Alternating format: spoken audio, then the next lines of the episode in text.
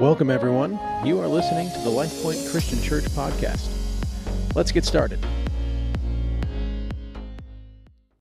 Well, prior to the school semester ending a couple of weeks ago, most high school and college students have to take final exams. And these are tests used to determine what they know or what they have learned throughout a given semester.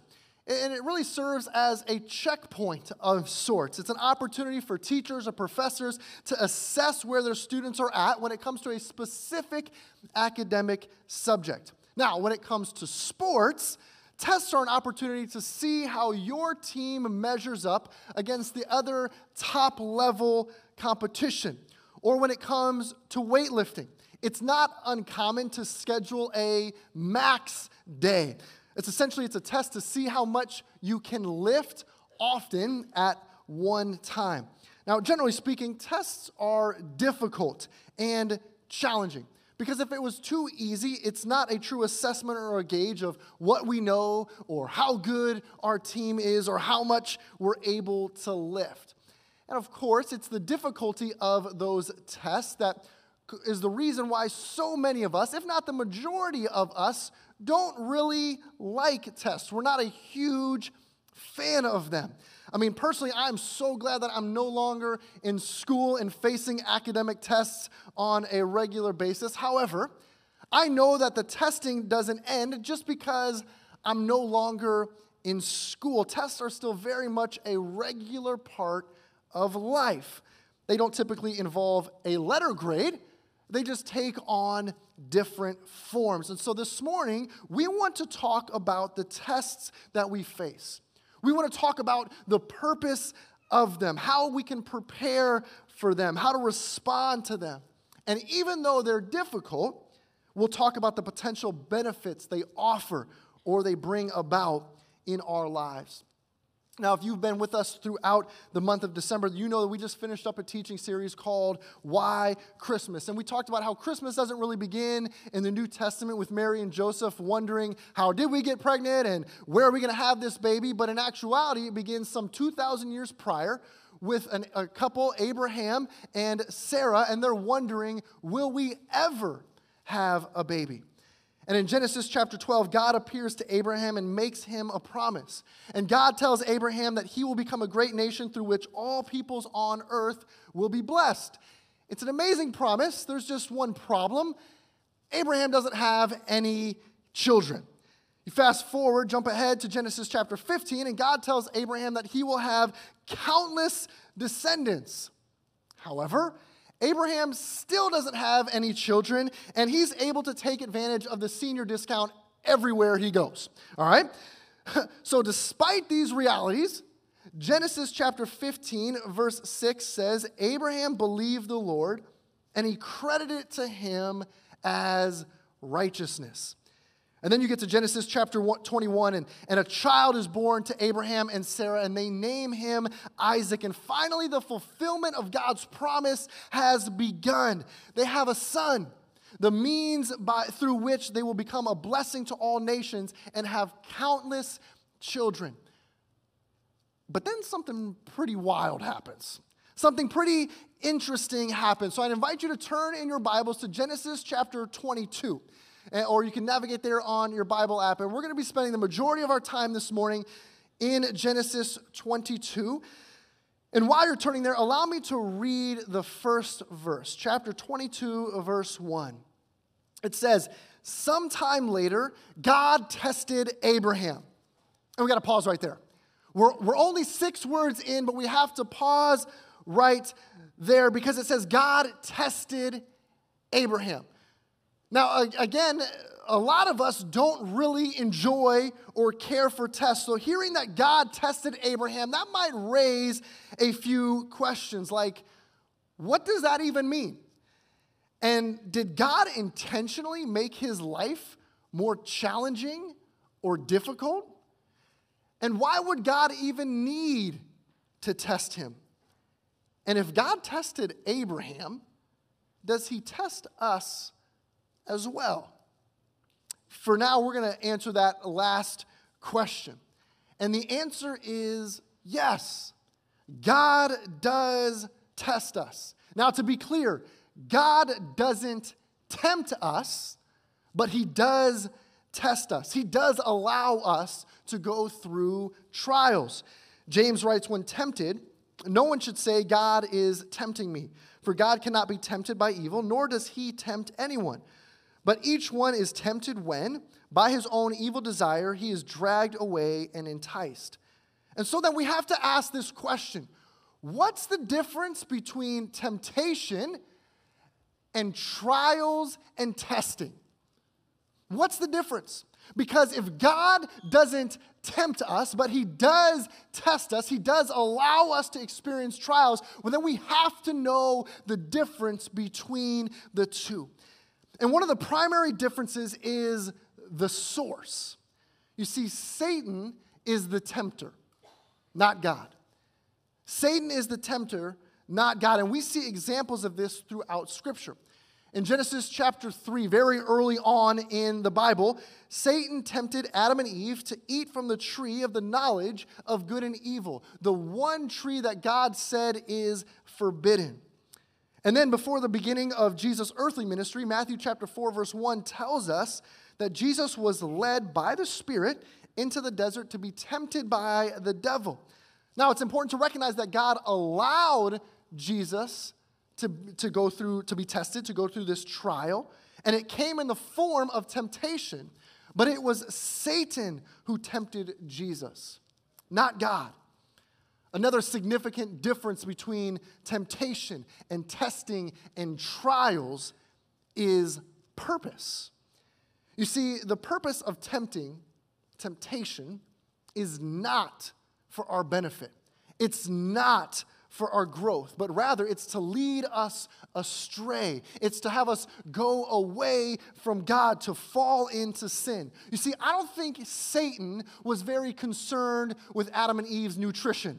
Hey guys, make sure you eat your fruits and veggies. Like, no, that, that wasn't happening. All he wanted to do was get them to lay a hand on what God said do not touch, do not eat. He wanted them to sin, disobey God. He wanted to bring about death and destruction.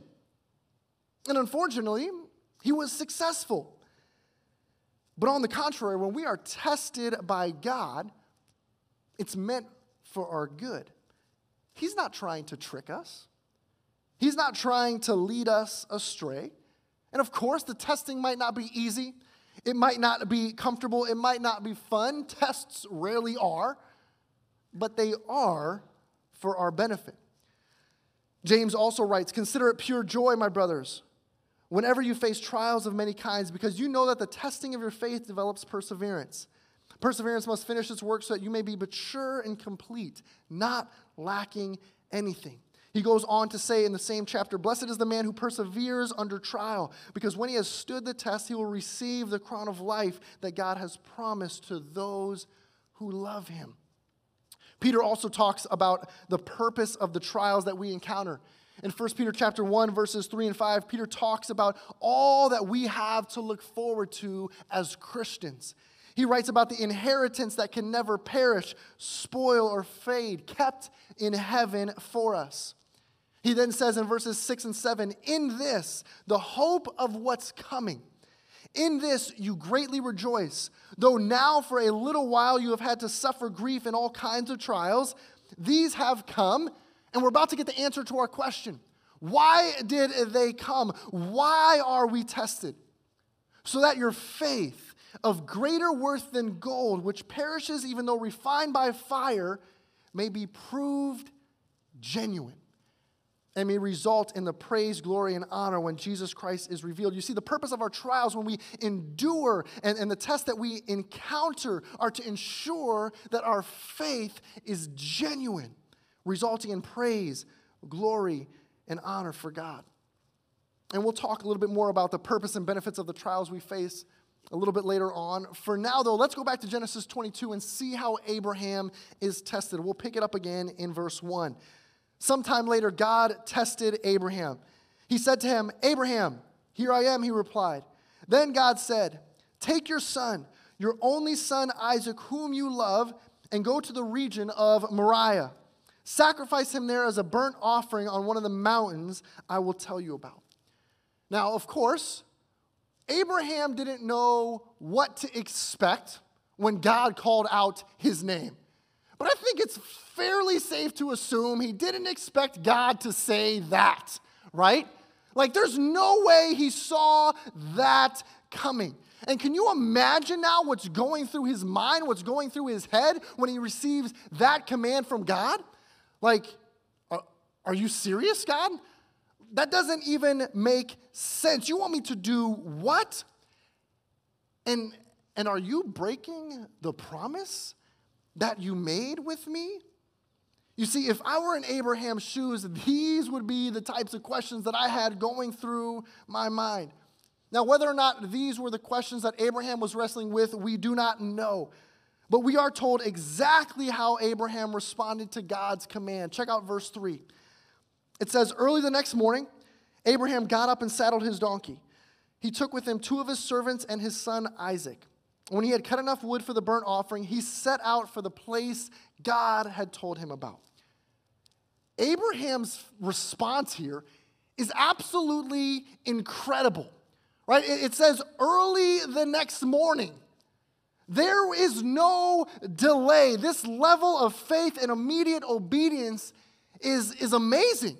I mean, I don't know about you, but I procrastinate and debate with God when, he's, when I feel this prompting to go talk to a neighbor I don't know very well. And you have Abraham being told to sacrifice his one and only son, and he's like, you know what? Yeah, I'll, I'll set an alarm clock early the next morning. Like, what is going on? And just a side note, I think there's, there's a lesson in there for all of us about how quickly we should be to submit to God and obey Him. But that's another sermon. You see, when it comes to Abraham's response, here's what it boils down to. This is the only thing that makes sense to me. Either Abraham's faith and commitment to God had to be incredible, or Isaac is the most obnoxious and annoying child ever. That's it, right? It's got to be one of those two things. Like Abraham is the most faithful, committed follower of Jesus ever, or, or Isaac is just the worst. I mean, you got God is like, hey, I need you to sacrifice your son. And Abraham's like, cool, when do we leave? Right? I mean, he's a little too eager to get rid of Isaac is just like, yeah, I know he's a teenager, but like, man, you couldn't even like say, well, God, are you sure? Like, no, he's like, let's go. I'll set my alarm. Let's, let's make it happen. And I'm just like, this, this is wild. He, uh, commitment has got to be off the charts or the world's worst kid. And of course, God acknowledges Abraham's love for Isaac in verse 2. He says, Take your son, your only son Isaac, whom you love. And so it has to be Abraham's incredible faith commit and commitment that cause him to swiftly obey God. And in fact, Abraham's obedience is a, uh, foreshadowed in his initial response to God calling his name in verse 1. One commentator writes that Abraham's simple response of, Here I am, here I am, it indicates not only that he was present, but more importantly, that he was available, ready and willing to undertake whatever task God might assign to him. Here I am. Now, Abraham might have been ready and willing, but the task that God does assign to Abraham raises a significant and somewhat troubling question. You see, by, by telling Abraham to sacrifice Isaac, is God asking Abraham to do something wrong? And perhaps you've had that thought if you've encountered this story before. I mean, would God ever ask us to do something wrong? And unfortunately, we don't have time to do a deep dive on the answer to this question, but it's important that we address it to some degree. And I like the succinct answer one commentator gives. He writes Would God ever ask us to do wrong? No. But he will push to the limit the boundaries of our commitment to Him. The first words of Genesis 22 sometime later, God tested Abraham. Suggest that God never really intended the sacrifice to take place. The point was the test. Did Abraham really trust God? Scripture also tells us about the character of God. and that he is holy and righteous. Therefore, he would never ask us to do anything that leads to sin that is outside of his character. Let's continue reading uh, the story starting in verse 4. It says, On the third day, Abraham looked up and saw the place in the distance. He said to his servant, Stay here with the donkey while I and the boy go over there. We will worship, and then we will come back to you. So, after hearing God's call in verse 1 and, and what he's supposed to do, take your son, your only son Isaac, and go and sacrifice him, Abraham packs up and leaves very early the next morning. But they don't arrive to their destination for three days. Three days go by before they arrive to this mountain. See, that's, that's a significant amount of time to think about what you're supposed to do when you arrive. That's a lot of time to have second thoughts and turn back. Like, this seems insane. I'm going home. That's a lot of time to debate with God and question his plan. I mean, have you ever wondered? Like, why didn't God just have Abraham take Isaac somewhere close by to perform the sacrifice? Like, if, if he's gonna die anyways, why not just take him out back behind the tent and, and do the deal? Like, if, if he's going to be sacrificed, why do we have to go on this three day journey by donkey to make it happen? You see, we have to keep in mind that the purpose of the trip wasn't to sacrifice Isaac, it was to test Abraham's faith and commitment to God. And so the waiting, the delay, the time allowed to potentially second guess God and turn back, that was all part of the test. You see, sometimes we face trials or, or the tests that we encounter aren't a quick moment in time. Rather, the testing or the trials that we experience last for this extended season, or in some instances, they're, they're continuous with no end in sight. And it's challenging for us to pass the test when it's within a momentary thing. But what will we do? How will we respond when the season of trial and testing seems to go on forever? Will we continue to obey over the course of time? Will we stay on track? Will we maintain our faith and trust in God? Or will we second guess God's plan and turn back? Will we throw in the towel because we just can't take it anymore? And it's possible that some of you are wrestling with these types of questions right now. You're in the midst of a trial, and it's been going on for a long time. But before you turn back, before you give up and give in, Remember God's words to Paul while he endured a trial and test of his own. God said to him, My grace is sufficient for you, for my power is made perfect in weakness. My grace is sufficient for you, it's enough and my power is made perfect in weakness. And it's one thing for us to know that, to read it on a page. It's one thing for us to have it on the wall of our house or post it on Instagram with some kind of scenic backdrop. But do we believe that? Do we actually believe that? When our world is falling apart all around us, do we believe that God's grace is sufficient for me? Do I truly believe that His power is made perfect when I'm weak? I don't want to be weak. I want to be self sufficient. I want to pull myself up by my bootstraps. See, I think we know this, but we don't know it.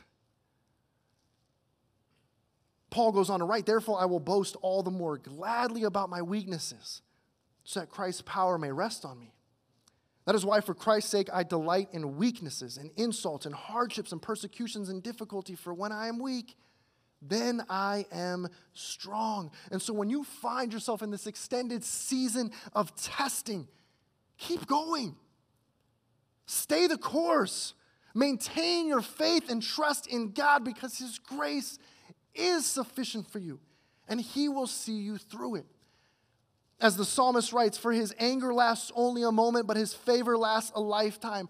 Weeping may remain for a night, but rejoicing comes in the morning. Let's return to Genesis chapter 22, starting in verse 6, and I'll read verses 6 through 9. It says, Abraham took the wood for the burnt offering and placed it on his son Isaac. He himself carried the fire and the knife. As the two of them went on together, Isaac spoke up and said to his father Abraham, Yes, my son? Abraham replied, The fire and the wood are here, Isaac said, but where is the lamb for the burnt offering? Abraham answered, God himself will provide the lamb for the burnt offering, my son. And the two of them went on together. When they reached the place that God had told him about, Abraham built an altar there and arranged the wood on it. He bound his son Isaac and laid him on the altar on top of the wood. Things are getting crazy, right? Things are getting a little bit wild. And while this isn't the primary focus of the passage, I can't help but think that Isaac is being tested too, right? Isaac is being tested too because at some point along the way, he starts to put two and two together.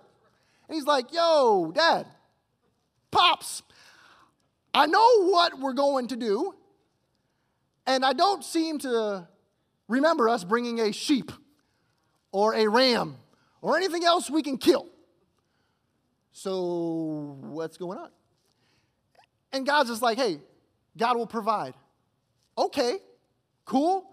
But then you know all doubts have been eliminated when he starts to get tied up by his dad. Like, what is going on there? Like, um, okay, still a little bit concerned now, dad, about the ram or the sheep or what is going on, right? Because, like, he's just getting tied up. And, and he's not a toddler, right? Isaac knows what's going on.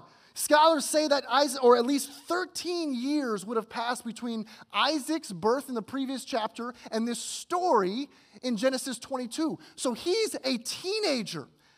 And you know, Isaac could have easily overpowered or run away from his 100 plus year old dad, right?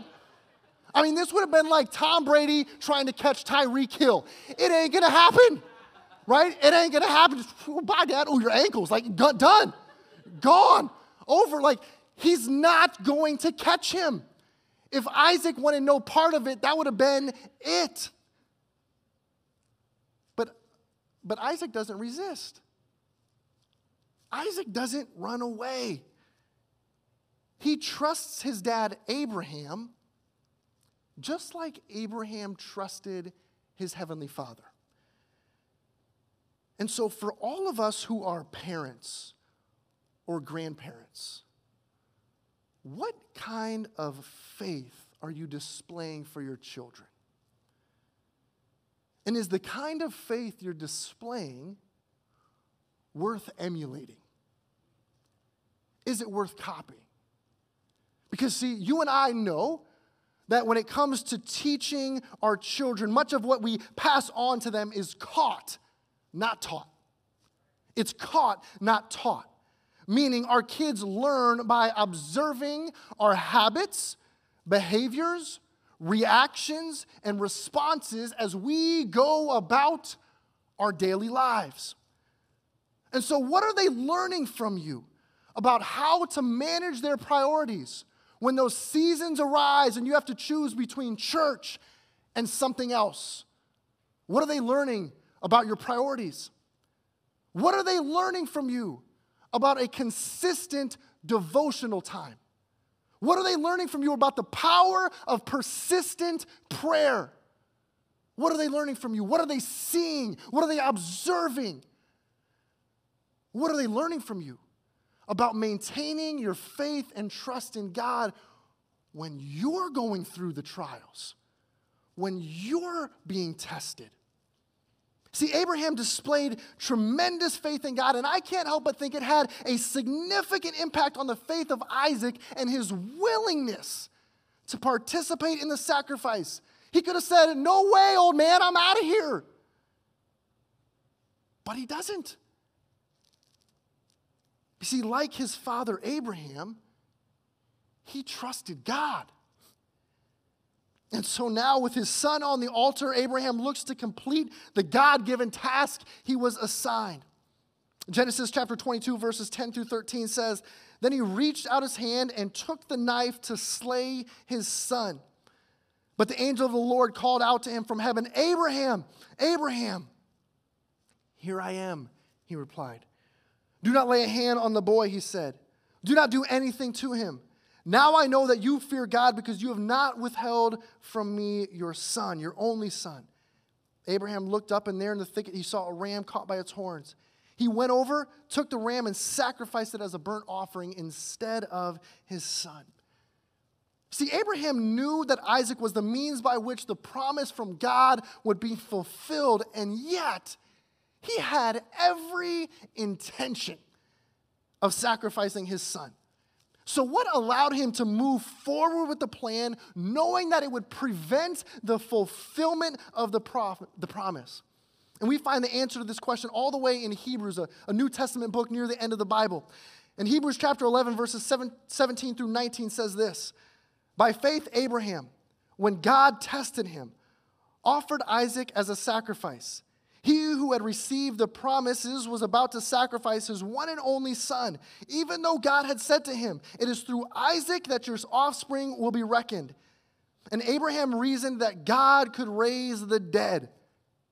And figuratively speaking, he did receive Isaac back from the dead. We can't miss that.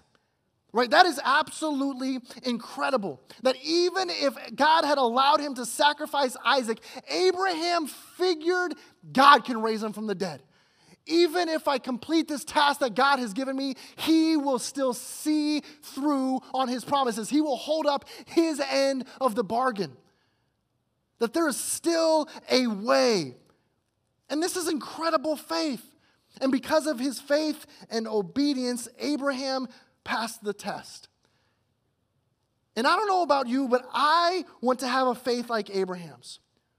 When trials come my way, I want a faith that fuels my obedience. I want the kind of faith that inspires faith in others. And of course, this is easier said than done, but there are steps that we can take to develop the kind of faith that Abraham displayed. And first, we need to simply pray and ask God, the author and perfecter of our faith, to increase our faith. He is able to give us the kind of faith that we desire. Second, we need to study Scripture in order to have an accurate understanding of who God is. One commentator writes ultimately, the way that we see God will determine the shape of our faith. If we see a big, faithful, all powerful God, then our faith will rise to those levels. But if, on the other hand, we see a smaller God, a distant, less active God, then faith will plateau at those levels. And last but not least, we need to ask God to give us opportunities to exercise our faith. James says that faith without works is dead. And so, as we live out our faith on a regular basis, it will strengthen, it will grow. Pastor Craig Groeschel encourages everyone to complete one faith filled action every day. And by doing so, our faith might eventually become like the faith that Abraham displayed. As this chapter nears its end in verses 15 through 18, Abraham is made aware of the benefits of maintaining his faith in God and obeying him in the midst of the testing. And God reassured Abraham that the promises made to him would be fulfilled because he obeyed God. In the passing, and by passing the test, we know that Abraham's faith in God is proved genuine. A same benefit for all of us because of what First Peter said that it's uh, all of us who maintain their faith in God in the midst of trials, that our faith will be shown, proven to be genuine. The Old Testament book of Job records the story of Job and the tremendous trials that he endured.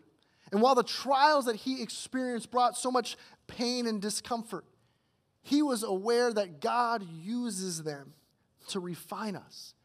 In Job chapter 23, verse 10, he says, When he has tested me I will come forth as gold. Meaning, God is going to use the trials in our lives to rid us of the unrefined qualities in our lives so that when the testing is complete, we look more like Jesus. Probably the greatest benefit to experiencing trial. And while this isn't an exhaustive list, exhaustive list, one final example of the benefits to us that come from testing and trials is that if we stay the course and maintain our faith in God, our trials, our testing becomes our testimony. Our testing becomes our testimony, meaning we have a story of God's faithfulness to share with others. And in that way, our family, our friends, our neighbors, those who are in our sphere of influence, the people that we rub shoulders with day in and day out who don't know Jesus, they can benefit from the trials and the, the, the, the testing that we endure. Our testing becomes our testimony. Now, I said the, as I said at the beginning, tests are always going to be a regular part of our lives. And for some of you, 2022 felt like this ongoing season of testing. And perhaps the test has come to an end and you're able to see more clearly how God has used it to strengthen your faith and refine your character. Or it was used to highlight some areas that you still need to work on. As we begin the new year, some of you are in the midst of trials right now. And perhaps you're wondering, how long is this going to last? Do I have what it takes to make it through? And if that's where you're at this morning, keep going. Keep going. Endure. Cling to the words that Paul wrote in Romans 8 28, which says, And we know that in all things God works for the good of those who love him, who have been called according to his purpose. So, so while it might be difficult and uncomfortable now, know that it is for your benefit. And this is only the first day of the brand new year. And there's no way for us to know what's coming to us in 2023, but chances are you will be tested. You will be tested. And so when that time comes, I hope you'll respond in faith, just like Abraham did. I hope you'll respond by saying, Here I am, God. I'm ready and willing to take on whatever task you have for me.